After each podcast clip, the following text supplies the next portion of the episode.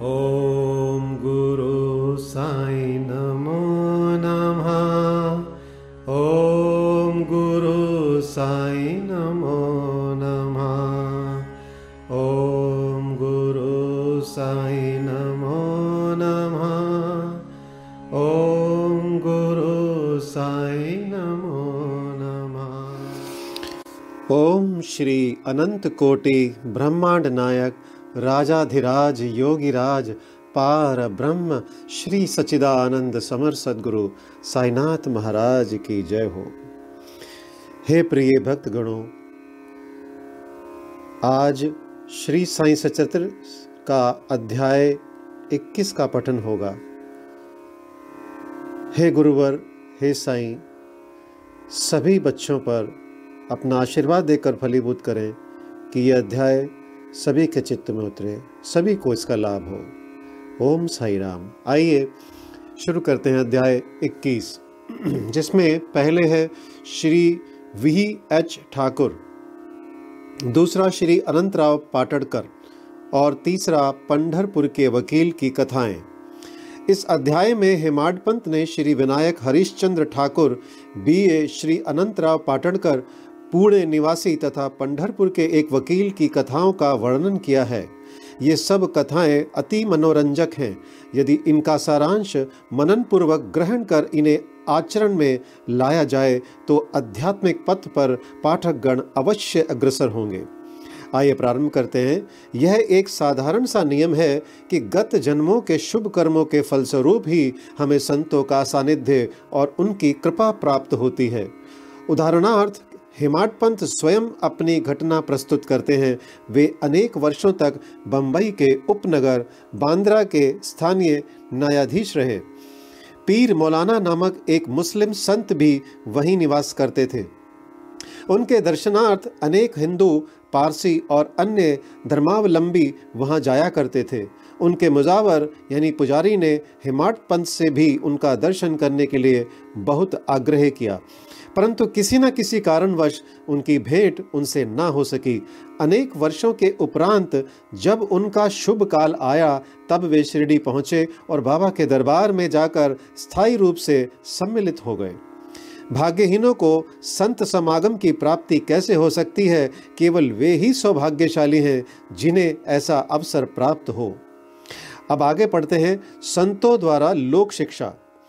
संतों द्वारा लोक शिक्षा का कार्य चिरकाल से ही इस विश्व में संपादित होता आया है। अनेकों संत भिन्न भिन्न स्थानों पर किसी निश्चित उद्देश्य की पूर्ति के लिए स्वयं प्रकट होते हैं। यद्यपि उनका कार्यस्थल भिन्न होता है, परंतु वे सब पूर्णता एक ही हैं। वे सब उस सर्वशक्तिमान परमेश्वर की संचालन शक्ति के अंतर्गत एक ही लहर में कार्य करते हैं। उन्हें प्रत्येक के कार्य का परस्पर ज्ञान रहता है और आवश्यकतानुसार वे परस्पर पूर्ति भी करते हैं, जो निम्नलिखित घटना द्वारा स्पष्ट है। Shri Thakur. Shri V H Thakur, B A revenue विभाग में एक कर्मचारी थे। वे एक समय भूमिमापक दल के साथ कार्य करते हुए बैलगांव के समीप बड़गांव नामक गाँव में पहुँचे। वहाँ उन्होंने एक कानड़ी संत पुरुष अप्पा के दर्शन कर उनकी चरण वंदना की।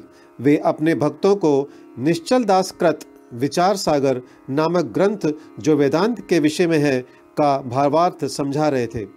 जब श्री ठाकुर उनसे विदाई लेने लगे तो उन्होंने कहा, तुम्हें इस ग्रंथ का अध्ययन अवश्य करना चाहिए और ऐसा करने से तुम्हारी इच्छाएँ पूर्ण हो जाएँगी। तथा जब कालांतर में तुम उत्तर दिशा में जाओगे तो सौभाग्यवश तुम्हारी एक महान संत से भेंट होगी, जो मार्ग प्रदर्शन कर तुम्हारे हृदय को शांति और सुख प्रदान करेंगे। बाद में उनका स्थानांतरण जून्नर को हो गया, जहाँ की नाड़ेघाट पार करके जाना पड़ता था। यह घाट अधिक गहरा और पार करने में कठिन था, इसलिए उन्हें भैंसे की सवारी कर घाट पार करना पड़ा, जो उन्हें अधिक असुविधाजनक तथा कष्टकर प्रतीत हुआ।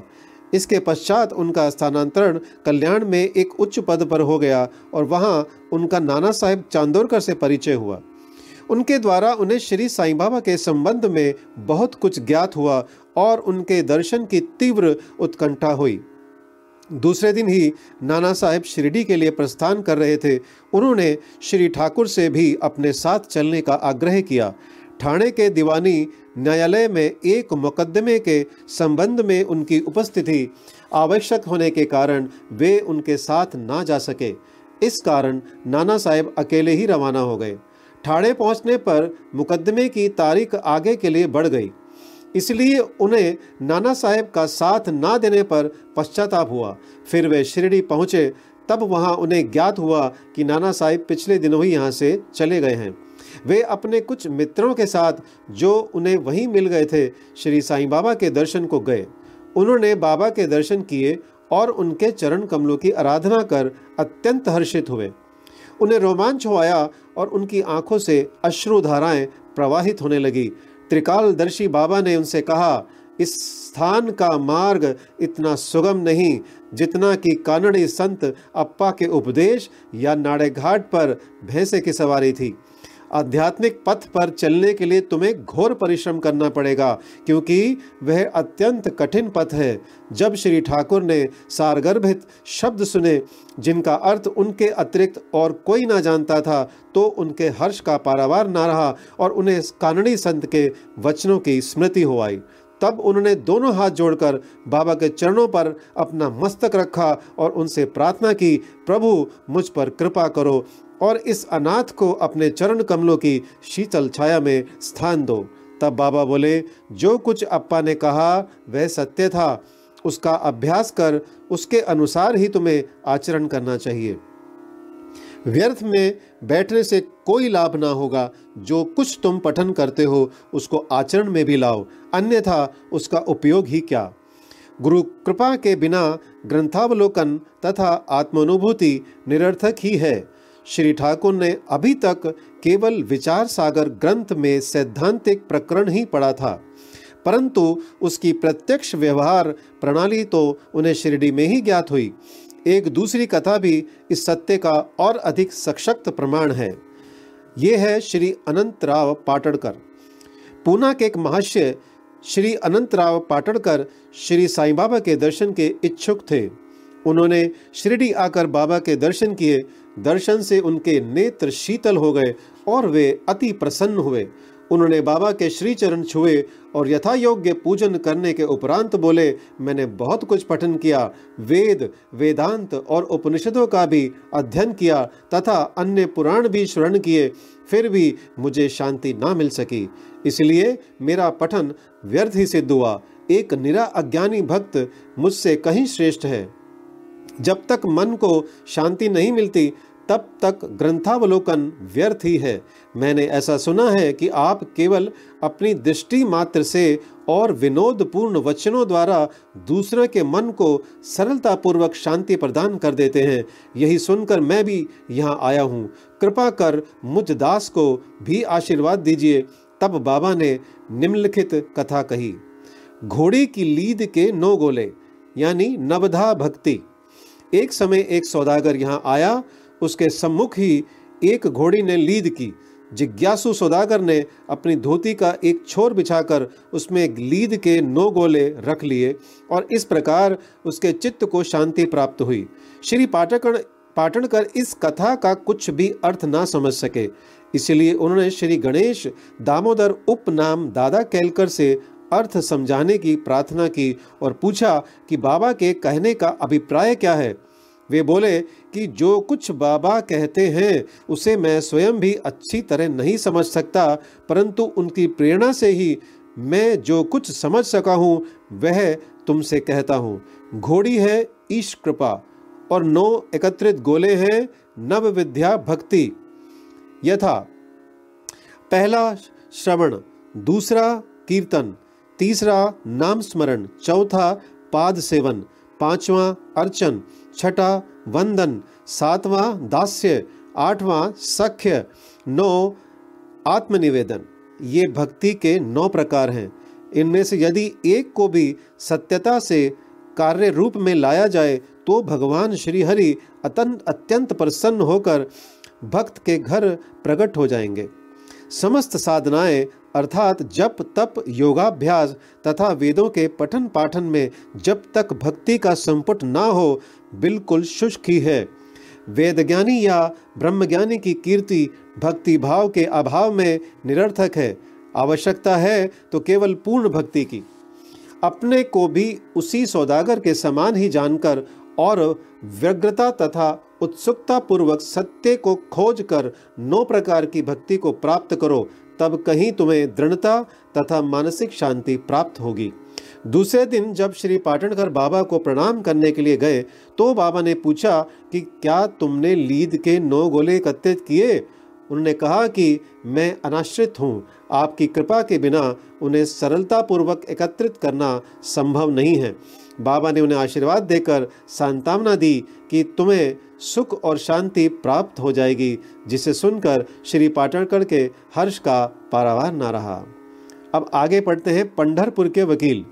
भक्तों के दोष दूर कर उन्हें उचित पथ पर ला देने की बाबा की त्रिकालज्ञता की एक छोटी सी कथा का वर्णन कर इस अध्याय को समाप्त करेंगे। एक समय पंढरपुर से एक वकील शिरडी आए। उन्होंने बाबा के दर्शन कर उन्हें प्रणाम किया तथा कुछ दक्षिणा भेंट कर, भेंट देकर एक कोने में बैठकर वार्तालाप सुनने लगे। बाबा उनकी ओर देख कर कहने लगे कि लोग कितने धूर्त हैं, जो यहाँ आकर चरणों पर गिरते और दक्षिणा देते हैं, परंतु पीठ पीछे गालियाँ देते रहते हैं। कितने आश्चर्य की बात है ना। यह पगड़ी वकील के सिर पर ठीक बैठी और उन्हें उसे पहननी पड़ी। कोई भी इन शब्दों का अर्थ ना समझ सका, परंतु वकील साहब इसका गुणार्थ समझ गए। फिर भी वे सर झुकाकर बैठे रही रहे। वाड़े लौटकर वकील साहब ने काका साहेब दीक्षित को बतलाया कि बाबा ने जो कुछ उदाहरण दिया और वह मेरी ही और लक्ष्य कर रहा था। यह सत्य है वह केवल चेतावनी ही थी कि मुझे किसी की निंदा नहीं करनी चाहिए।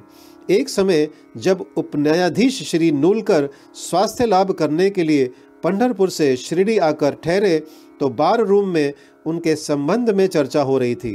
विवाद का विषय था कि जिस व्याधि से उप न्यायाधीश अस्वस्थ हैं, क्या बिना औषधि सेवन किए केवल साईं बाबा के शरण में जाने से ही उससे छुटकारा पाना संभव है? और क्या श्री नूलकर सदृश्य एक शिक्षित व्यक्ति को इस मार्ग का अवलंबन करना उचित है? उस समय श्री नूलकर का और साथ ही साथ श्री साईं बाबा का भी बहुत उपहास किया गया। मैंने भी इस आलोचना में हाथ बटाया था। श्री साईं बाबा ने मेरे उसी दूषित आचरण पर प्रकाश डाला है। यह मेरे लिए उपहास नहीं, वरन एक उपकार है जो केवल उपदेश है कि मुझे किसी की निंदा नहीं करनी चाहिए और ना ही दूसरों के कार्य में विघन डालना चाहिए। शिरडी और पंढरपुर में लगभग 300 मील का अंतर है। फिर भी बाबा ने अपनी सर्वज्ञता द्वारा ज्ञान जान लिया कि बार रूम में क्या चल रहा था। मार्ग में आने वाली नदियाँ, जंगल और पहाड़ उनकी सर्वज्ञता के लिए रोड़ा ना थे वे सबके हृदय की गुह्य बात जान लेते थे और उनसे कुछ छिपा ना था। समीपस्थ या दूरस्थ प्रत्येक वस्तु उनके लिए दान के, दिन के प्रकाश के समान प्रकाशवान थी, तथा उनकी सर्वव्यापक दृष्टि से ओझल ना थी। इस घटना से वकील साहब को शिक्षा मिली कि कभी किसी का छिद्रान्वेषण एवं निंदा नहीं करनी चाहिए। यह कथा केवल वकील साहब के लिए ही नहीं, वरन सबके लिए शिक्षाप्रद है। श्री साईं बाबा की महानता कोई ना आंक सका और ना ही उनकी अद्भुत लीलाओं का अंत ही पा सका। उनकी जीवनी भी तदनुरूप ही है, क्योंकि वे पार ब्रह्म स्वरूप हैं। श्री सद्गुरु साईनाथ मस्तु शुभम भवतु। ओम साई राम